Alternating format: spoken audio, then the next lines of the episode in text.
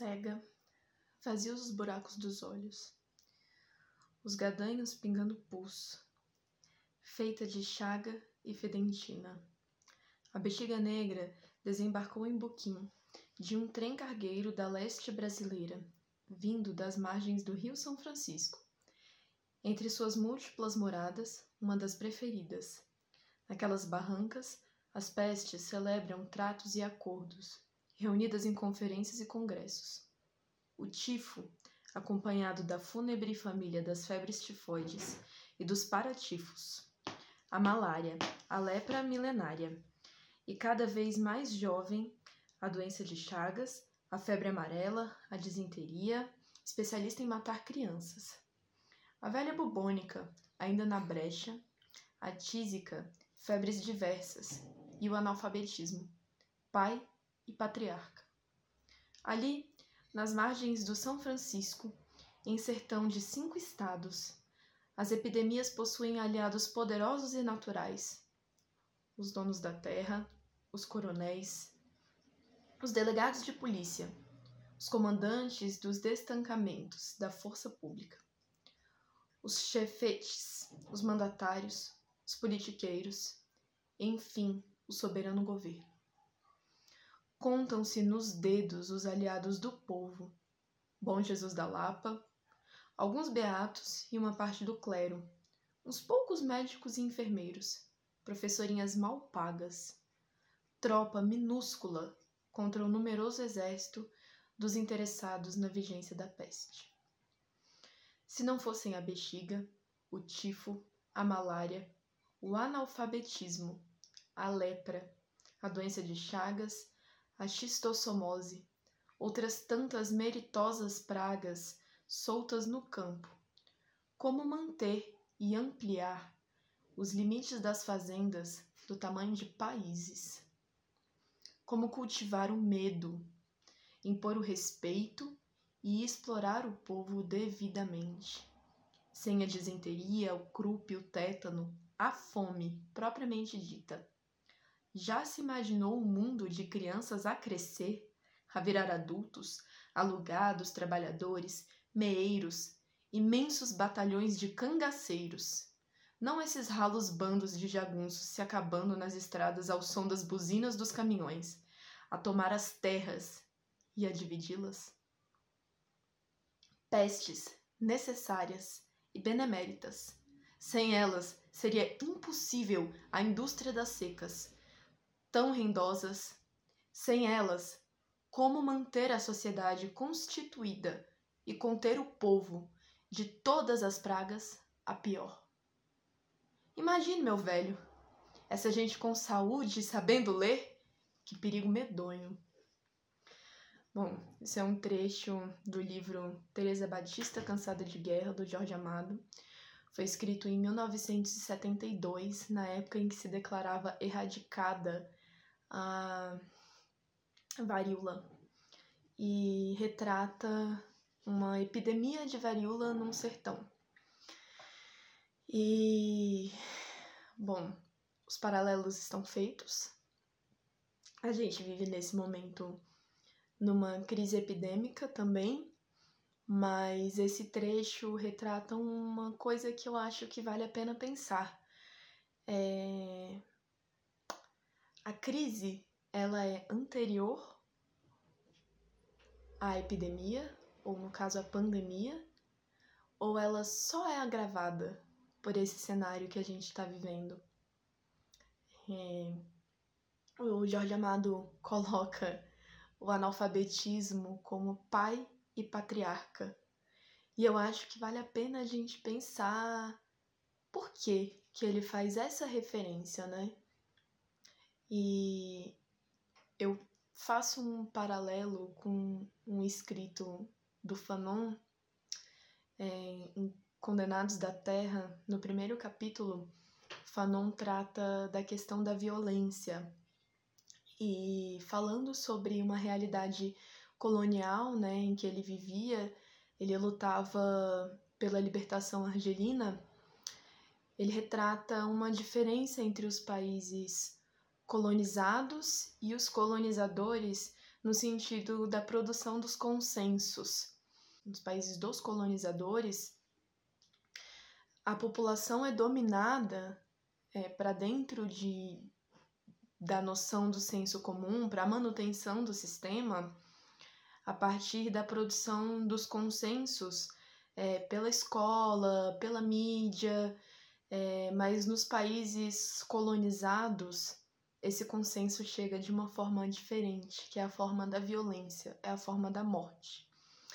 E para que esses países de primeiro mundo possam ser tão educados, né, tão respeitosos e respeitáveis, é necessário que nas nossas realidades de países colonizados, é, mesmo que já tenham passado por libertação, mas que seguem renovando esse acordo colonial de dependência, né, uma dependência que é mantida pelos interesses dos países dominantes,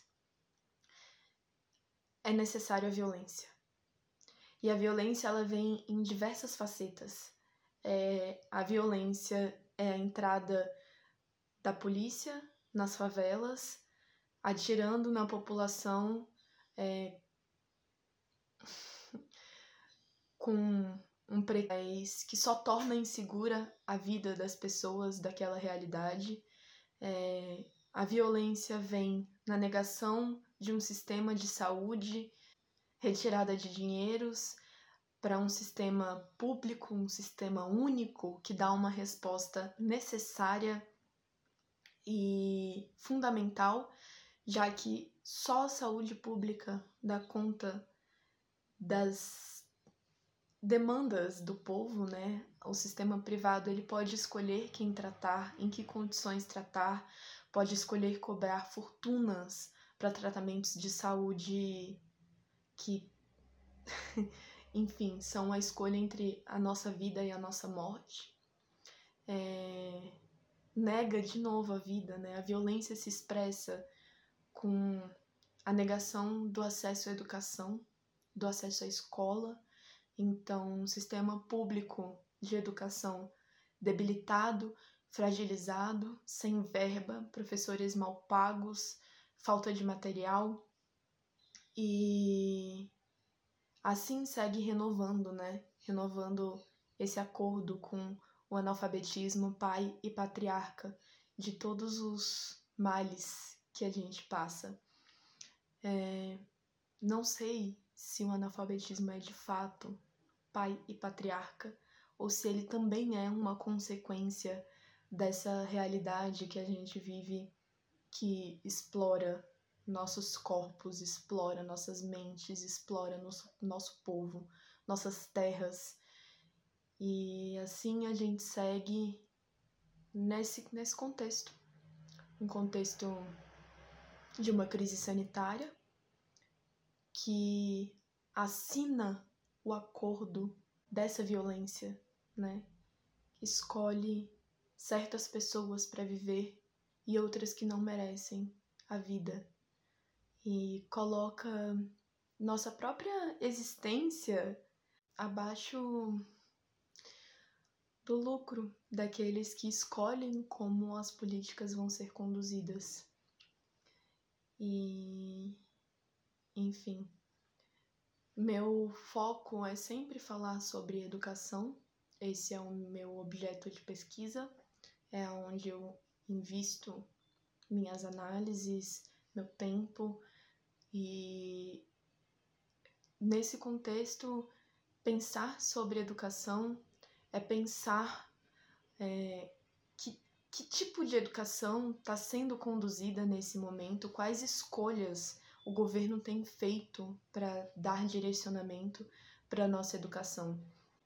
É uma epidemia, né, uma crise epidêmica mundial que nos deixou em casa e nos retirou de um espaço fundamental para os processos de ensino-aprendizagem, que é a escola, é, não supervalorizando a escola, porque a escola também é uma instituição que também está inserida nessa realidade, que também é, produz nossos consensos em vista de defender a manutenção desse sistema, mas que é necessária em vista de que a nossa aprendizagem se estabelece a partir da relação com o outro, do contato, da troca, da possibilidade de você falar tanto com o professor quanto com seus colegas, e isso determina os caminhos da nossa aprendizagem. E aí nós fomos levados para casa, e ao invés de pensar na educação como esse espaço de construção dos sujeitos, a escolha foi por olhar para a educação como cumprimento de carga horária, cumprimento de meta, cumprimento de objetivo, é, lançando esse olhar que é muito mercantil, né, para o processo de educação. Educação não são 800 horas anuais. As 800 horas anuais podem ser um mínimo para garantir que a gente tenha um, o acesso aos conteúdos que estão pré-determinados. Mas a educação não é o cumprimento das 800 horas. E aí obriga-se a manutenção desse calendário, dessa carga horária, como se isso fosse o determinante para a qualidade do ensino e da aprendizagem. Mas nos meios educacionais tem sido constatado cada vez mais a fragilidade do ensino remoto, principalmente para crianças que estão aprendendo a falar, que estão aprendendo a ler, que estão aprendendo a organizar o seu raciocínio para criar análises do mundo isoladas por meio de computador, por meio de celular, por meio da televisão, do rádio, porque a maioria não tem acesso a esses equipamentos.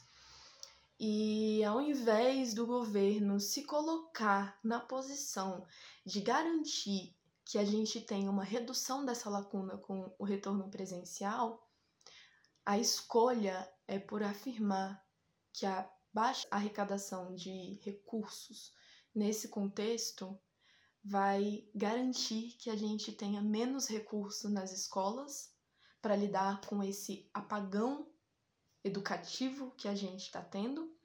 Mas mais do que isso, o governo cede a uma demanda das empresas de ensino para fazer um retorno presencial antes da hora.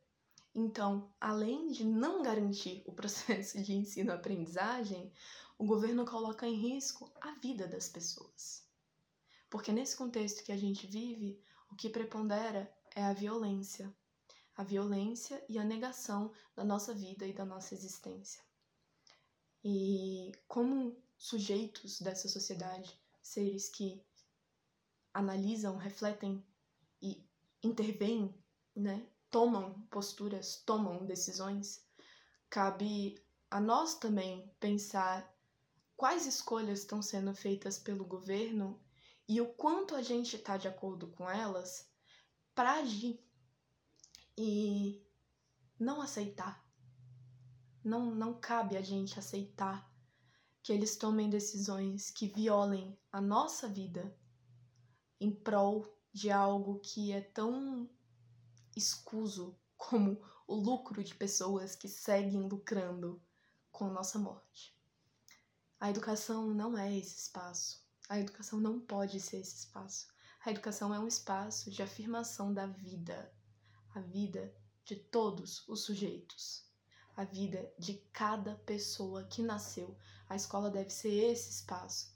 É por isso também que defender a escola pública tão fundamental, porque só a escola pública pode dar resposta para todas as pessoas, independente da origem. Escola pública é boa? Longe de ser, longe de ser, porque a gente tem um governo que nega recurso para a educação pública mas só disputando esse espaço e afirmando qual educação pública a gente quer, a gente pode construir respostas que de fato sejam para a população, para a afirmação da vida, para o acesso aos conhecimentos, que é o objetivo da escola. Então, é isso um pouco do que eu tenho refletido com relação a esse processo e seguimos afirmando que não é hora de voltar para a escola, não é hora de colocar em risco a vida dos trabalhadores, a vida das crianças, a vida dos familiares. E esse deve ser um compromisso cotidiano daqueles que lutam por uma educação universal e de qualidade. O compromisso com a vida, antes de tudo.